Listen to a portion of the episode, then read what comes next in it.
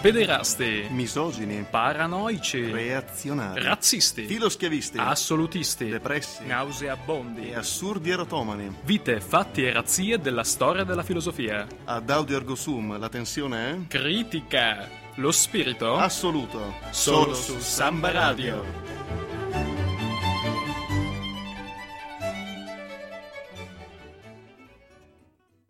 Bentornate, bentornati i nostri carissimi amici e le nostre carissime amiche, eh, siamo su Audio Ergo Sum di nuovo, eh, vi terremo compagnia per questa mezz'oretta ed è ancora lunedì, sì, lunedì feels like, oggi abbiamo eh, un ospite, eh, cominciamo subito con un ospite, alcune, alcuni di voi lo conosceranno per essere no, il grande declamatore della società eh, post-capitalistica, grande marcusiano, ha studiato, si è formato sui testi di Marx, grande amatore di Hegel, non passo, pa- passo subito la parola al grandissimo dottor Burraro.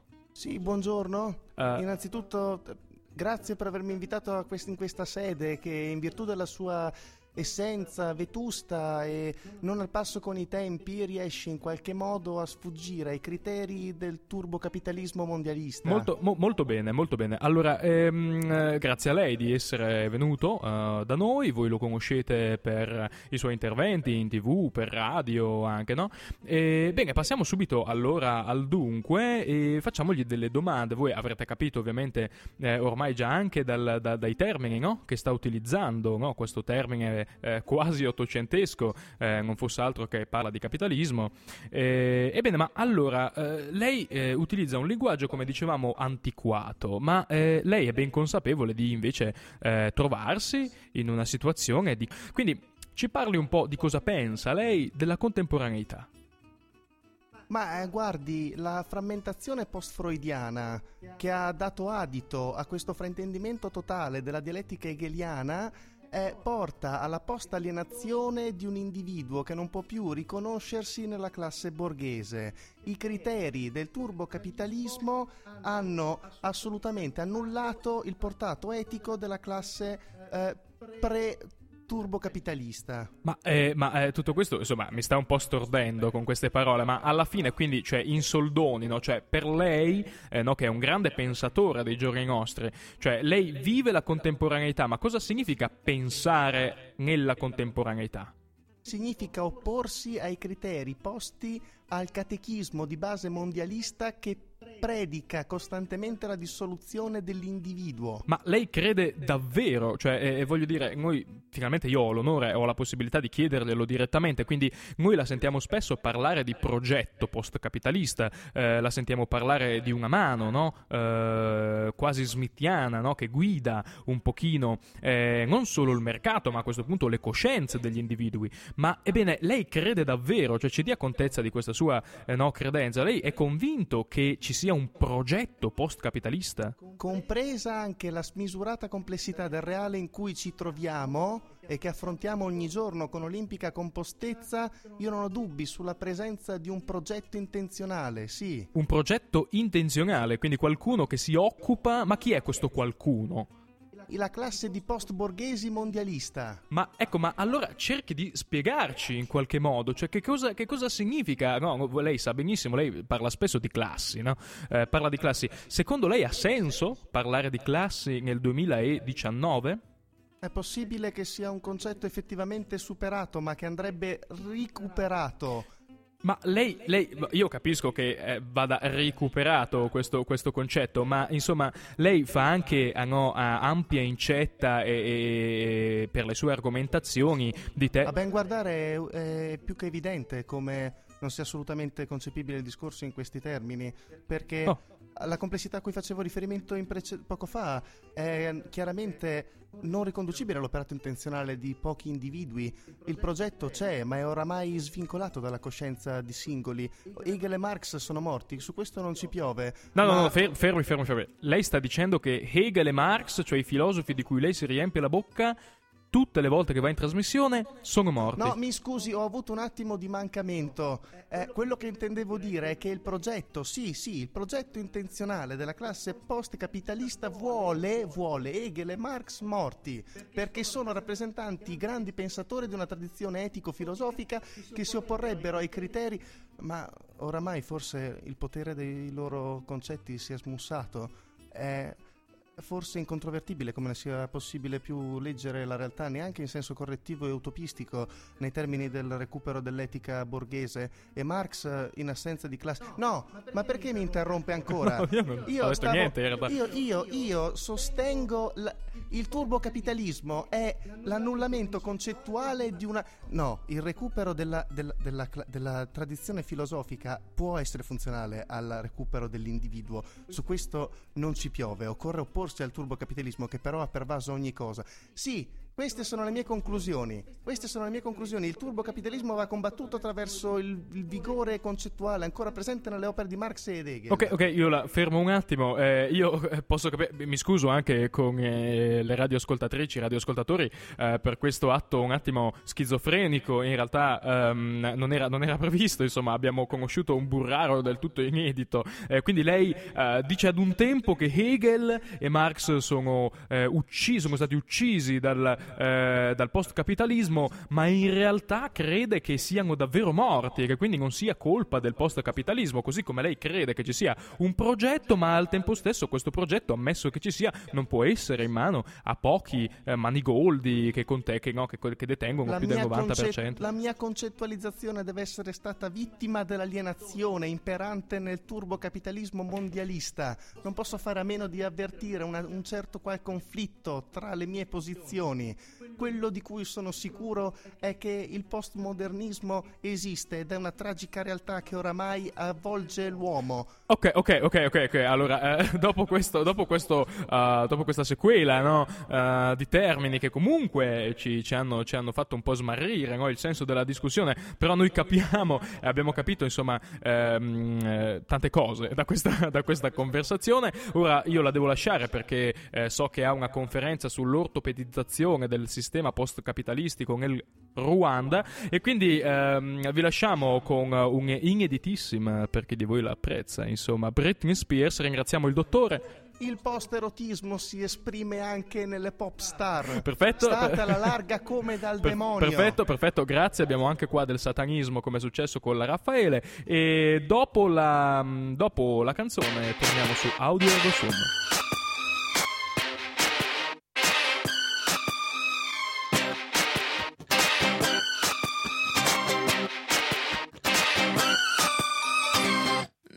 Can't you see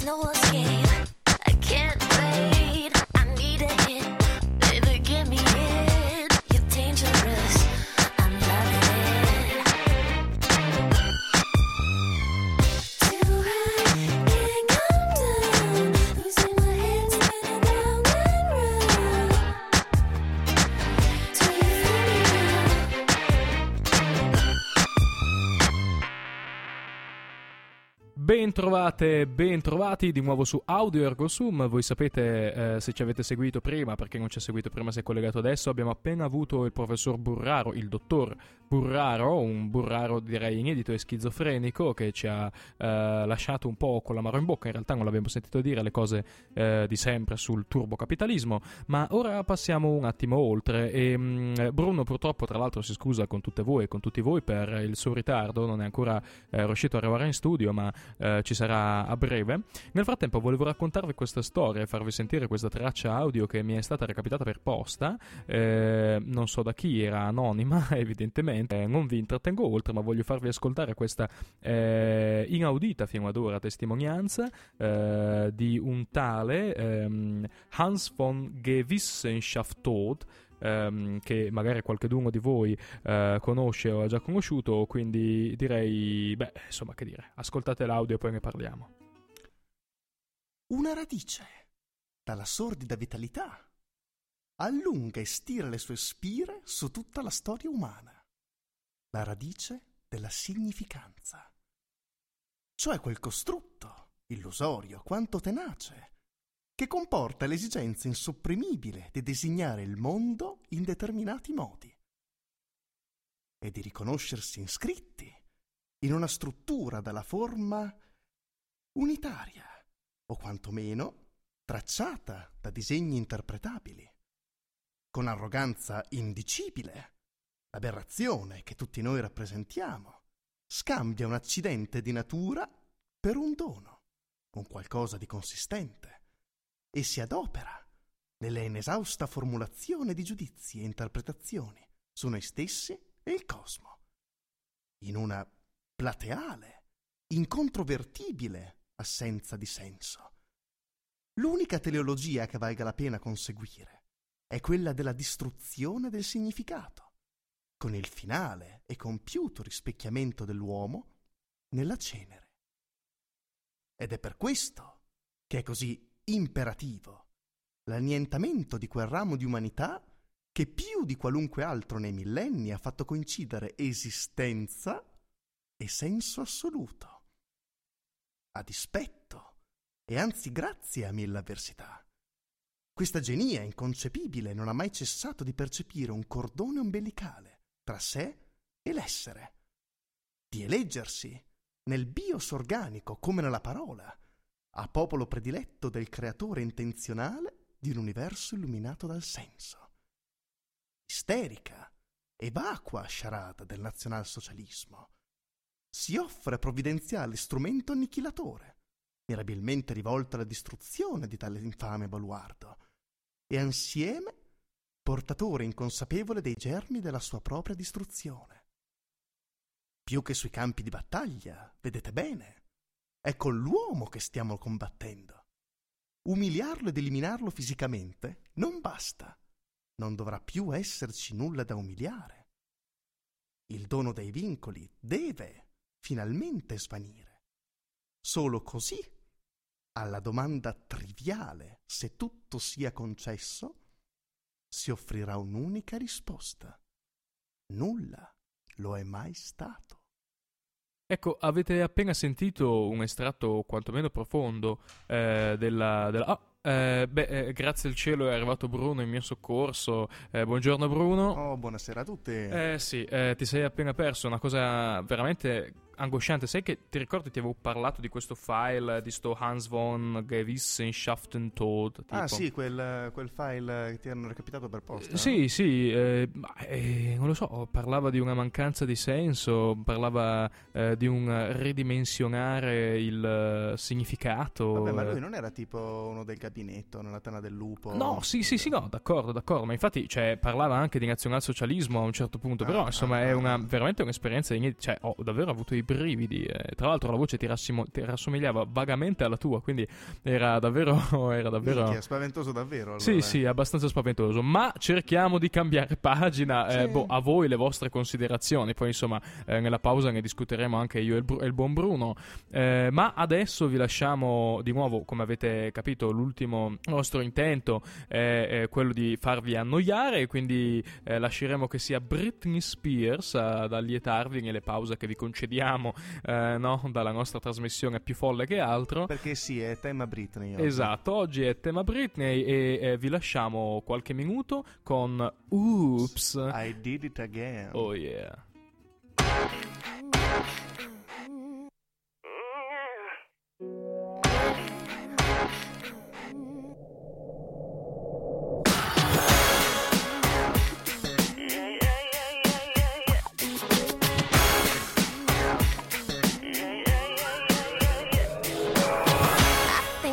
Did it again. I made you believe we're more than just friends.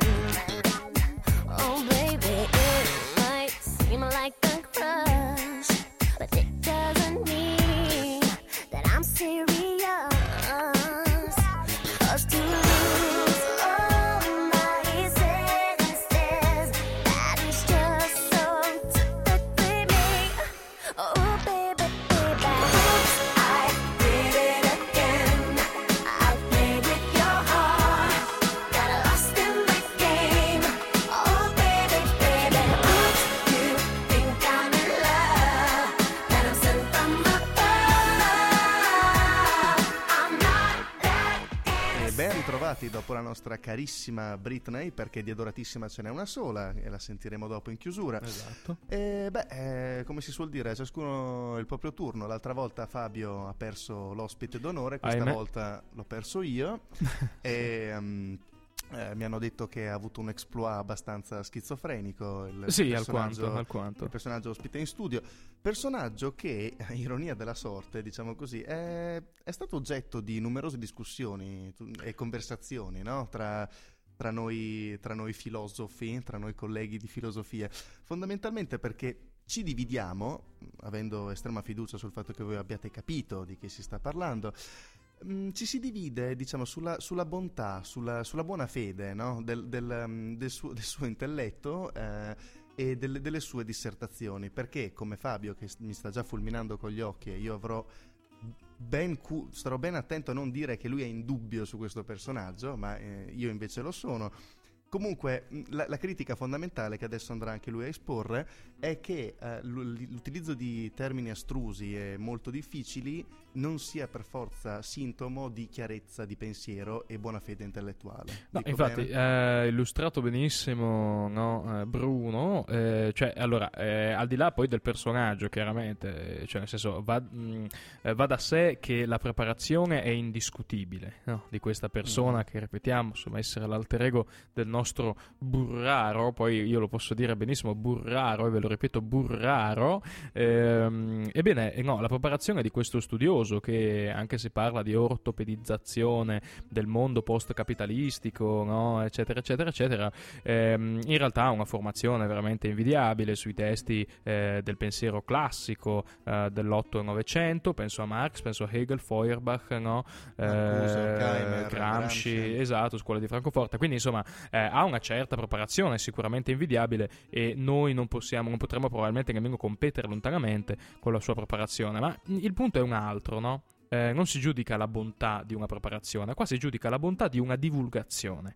No? Allora, anche noi, a nostro modo, un po' roccambolescamente, se vogliamo, un pochino, no, anche scherzosamente, ed è questa la cosa co- che ci diverte di più in realtà, eh, possiamo, cioè proviamo no, a parlare di cose serie no, attraverso anche un registro eh, abbastanza, eh, non so, mh, brutale tante volte, no? Mm. Perché adesso, cavando le parole di bocca al mio collega, il- in questione è che fare filosofia in televisione, perché è anche di questo che si sta parlando, no? Certo. il, il medium è importante, Certo. è messo in conto che am- occorra stare al passo con i tempi, no? Una volta non esistevano determinati mezzi di formazione, c'è stato un tempo in cui non esistevano anche i libri, no? facendo un esempio limite proprio. Ma il punto è, secon- specie secondo lui, e qua sottoscrivo in pieno, che il- il, il- la, la- la qualità del mezzo, no? appunto come la divulgazione televisiva, sia probabilmente strutturalmente inadeguato a fare Esatto, divulgazione esatto. Ora, certo ben, tipo. be- allora, ben inteso, io lungi da me, lungi da me essere una di quelle persone contrarie al tubo catodico, no. Allora, io non sono assolutamente contrario alla televisione, io sono un grande sostenitore della televisione perché nella televisione c'è anche della qualità e c'è anche il trash. E ragazzi, ve lo dico chiaro e tondo, il trash fa bene, ma non fa bene soltanto perché ogni tanto va bene, cioè uno può dire, "Ah, il trash va bene perché insomma ci si sfoga un pochino, ma anche perché ci si rende conto del mondo che ci circonda e di cosa stiamo vivendo. Ma al di là di questa piccola parentesi, no? Eh, giustamente eh, Bruno diceva, vabbè, eh, il, il format televisivo. E io sì, dico, il format televisivo secondo me non è adeguato a una divulgazione seria che possa dirsi mh, eh, filosofica. Ecco, questo no. Si può, eh, si può invitare in un tempo di talk show un filosofo, uno che di professione, poi bisogna anche andare a capire cosa vuol dire essere filosofo di professione. Questo perché un conto è essere filosofo, un conto è essere storico della filosofia, no? Certo. Quindi, mh, insomma, c- cerchiamo di capire ecco, cosa vuol dire essere filosofi di professione al giorno d'oggi. Ma se l'intento di questo eh, filosofo eh, è quello di eh, fare divulgazione, no, filosofia, e se in generale, al di là di questa persona, ci deve essere un intento di fare divulgazione televisiva eh, di tipo scientifico, in questo caso filosofico, eh, la televisione credo che ehm, non possa ecco, essere così illuminante eh, come, come, pot- come, possono esserlo ad esempio altre. No? Il problema di questi autori, di questi divulgatori, no? Tante volte che in questo caso ad esempio stordiscono il pubblico e il pubblico si sente smarrito e non ha neanche mh, per la maggioranza eh, delle volte non ha neanche i mezzi per reagire no? allo stordimento ma ehm... quindi tu stai dicendo che oltre alla difficoltà intrinseca di utilizzare in modo efficace il medium televisivo noi facciamo un'eccezione per chiusa parentesi perché la nostra è squisitamente indagine filosofica, anche sì. se per medium radiofonico, che però è tutta un'altra cosa.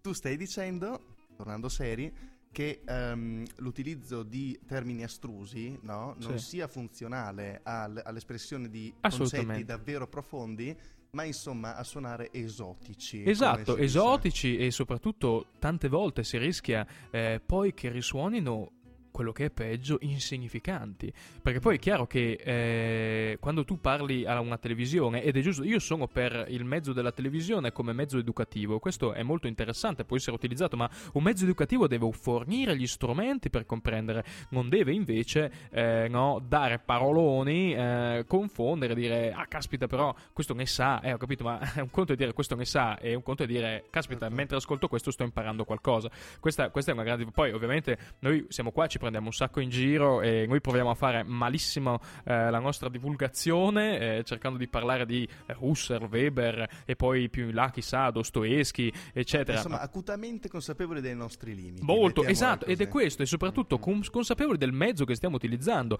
e dobbiamo essere consapevoli del fatto che una di- c'è, c'è, diciamo, c'è divulgazione e divulgazione e con i, mezzi, con i mezzi mediatici, diciamo, mass mediali come la radio o come, o come, o come la televisione, eh, si può parlare ed è giusto che si faccia di filosofia come di altre cose, ma parliamone eh, bene e soprattutto s- consapevoli del mezzo che stiamo utilizzando. Questa è la cosa, sarebbe anche divertente no? avere un ospite, uno di questi grandi divulgatori eh, di filosofia. Io penso particolarmente all'alias di Burraro, ma insomma anche altri no? che vanno a parlare di filosofia e puntualmente ti sto dicendo, ah, io lo vorrei in studio davvero, eh, certo. no? E dire, ma, ma Burraro l'abbiamo avuto, ma il suo alias no, certo. e, insomma così. Ma, ma con l'espressione turbocapitalismo, che oh, cosa... Eh, cioè, eh, senso... scendendo un attimo anche sì. nel, nel, nel, merito no? Del, mm, considera- cioè di considerazioni contenutistiche, sì. no? Ecco, se devo essere onesto, me- messo in conto che... Devi esserlo? Beh, uh, chi lo sa, lo scopriremo, a voi l'interpretazione. Comunque, eh, posto che fo- sostanzialmente sottoscrivo in realtà quello che, quello che hai detto, Ehm, riguardo al contenuto, no? eh, se devo essere sincero, c'è una cosa in particolare che mi lascia perplesso delle posizioni di questo, di questo personaggio, cioè il fatto di concepire le trasformazioni che sono in atto nella nostra contemporaneità qualunque cosa significhi il postmoderno, eh sì, no? infatti, lui definito eh, turbocapitalismo, sì, sì. Eh, in termini intenzionali, cioè mettendo sempre in conto che esista un progetto per, perfettamente eh, delineato e, e, mm, e, strutturato a tavolino da questa elite eh, turbomondialista, cioè che ci sia, che ci sia um, veramente uh, una classe di, uh, borghe- di super borghesi dedi- dedita alla trasformazione deleteria del mondo per i loro interessi. Sì, d'accordo, ma tra l'altro la cosa curiosa eh, a questi riguardi è che lui fa riferimento a testi classici, diciamo così, cioè, ripeto, Marx, soprattutto Il Capitale, eh, Feuerbach per qualche, per qualche aspetto, eh, e siamo nell'Ottocento, se dobbiamo passare al Novecento penso a Marcuse, soprattutto, no? con la fantasia al potere, no? eccetera. Cioè, quindi testi che tra l'altro lui rilegge in una chiave molto, eh, molto strana strana, però è, è, è, ed è come se li introducesse eh, per sostenere questa che io sinceramente non, non, riesco tanto a spiegarmi, cioè non so se puoi aiutarmi Bruno. Ma... No, no, no, no, certo, certo, come se i concetti fondamentali alla base di Marx e di Hegel non fossero parliamoci chiaro, indubi- indubitabilmente superati, cioè come se sì. fosse una eh, cioè perché lui recupera è vero suggestioni, però a tutti gli effetti è come se po- si potesse utilizzare Hegel per leggere la contemporaneità. Esatto, il, che, il che, può essere, certo può essere come dicevi tu, Hegel eh, ovviamente non morirà mai, voglio dire, cioè sarà sempre, sarà sempre eh, attuale, ma leggere con le categorie certo. politiche, sociopolitiche, no? ehm, la realtà di oggi eh, non lo so, cioè nel senso con, con, categorie come dicevo vecchie ormai, cioè che non possono essere più attuali, ma ben venga che non sono più attuali, cioè nel senso... Eh, cioè, nulla in contrario con gli anacronismi, basta, no, che, non vo- basta che, non vogliano essere esplicativi. Assolut- ah, esa- esatto, esattamente, mm. cioè questo può essere un problema che potrebbe essere sollevato e magari nel senso potrebbe crearsi una interessantissima discussione ehm, questo, a questi propositi, perché comunque insomma, eh, però chiariamoci, applicare, secondo, secondo, il mio punto di vista, applicare delle categorie che non sono più attuali per leggere una realtà che è la realtà co- complessa, tra l'altro, come è la realtà contemporanea, trovando e soprattutto discettando soluzioni, e quando io sento qualcuno che fornisce soluzioni pratiche, veloci, no? eh, starter pack e cose così, è un, un, pochino, eh, un pochino eh, sì, eh, perché eh. insomma, abituati come siamo a farci no, mille problemi di sovrainterpretazione sui testi che leggiamo e sulla realtà che ci circonda, quando qualcuno ci dice che ragazzi la soluzione è talmente semplice e voi siete degli abietti a non aver ancora capito che Marx è la soluzione, e beh allora insomma... Mi viene la pelle d'oca, ma ha ragione, eh, ah, mancherà... Poi viva Marx, voglio dire, viva Marx, Madonna, non certo. dirò viva Heidegger, non devi, no, è un mostro sacro, a me ragazzi, lo dico chiaro e tondo, a me Heidegger mi dispiace ma come scrive a me non mi piace e, e comunque ok. E, e questo dà adito a, un, a una precisazione, no? Sì, cioè, sì. Messo, messo, in conto il barocchismo, potremmo quasi definirlo, sì. della terminologia del personaggio in questione, eh, il nostro punto fondamentalmente qual è? Che la complessità può essere uh, utile e necessaria sì. a, all'espressione di concetti profondi che non possono essere espressi altrimenti. Esatto. Come come d'altra parte, se usata in cattiva fede, per confondere l'interlocutore. Esattamente. Questa è una differenza fondamentale. E, e, Totalmente e, d'accordo. E, noi vi chiediamo, è un appello quasi il nostro, a non prendere per oro colato le cose che non si capiscono. Come non prendere però colato le... le cose che si capiscono. Esatto, esatto. E soprattutto le scempiaggini che sentite durante questa trasmissione. Eh? Perché Tra adesso l'altro. io lo so che ci sarà la gente che magari poi mi ferma in facoltà e mi dice: Ah, insomma, tu non capisci proprio niente di filosofia. Mi hai detto che Heidegger non ti piace, Fabio. Insomma, che, che sei un po' uno schifo. E va bene, mi, mi sorbirò queste cose. Comunque, ragazzi, siamo arrivati alla fine della nostra mezz'ora lunedesca. E vi lasciamo con un classico, con il nostro classico e con olimpica compostezza. con... Esatto, esatto. E mi raccomando, occhio alle ortopedizzazioni postcapitalistiche. A voi, Lady Marmalade. Let me hear your flow, sisters. Hey, sister, go, sister, soul, sister, flow, sister. Oh.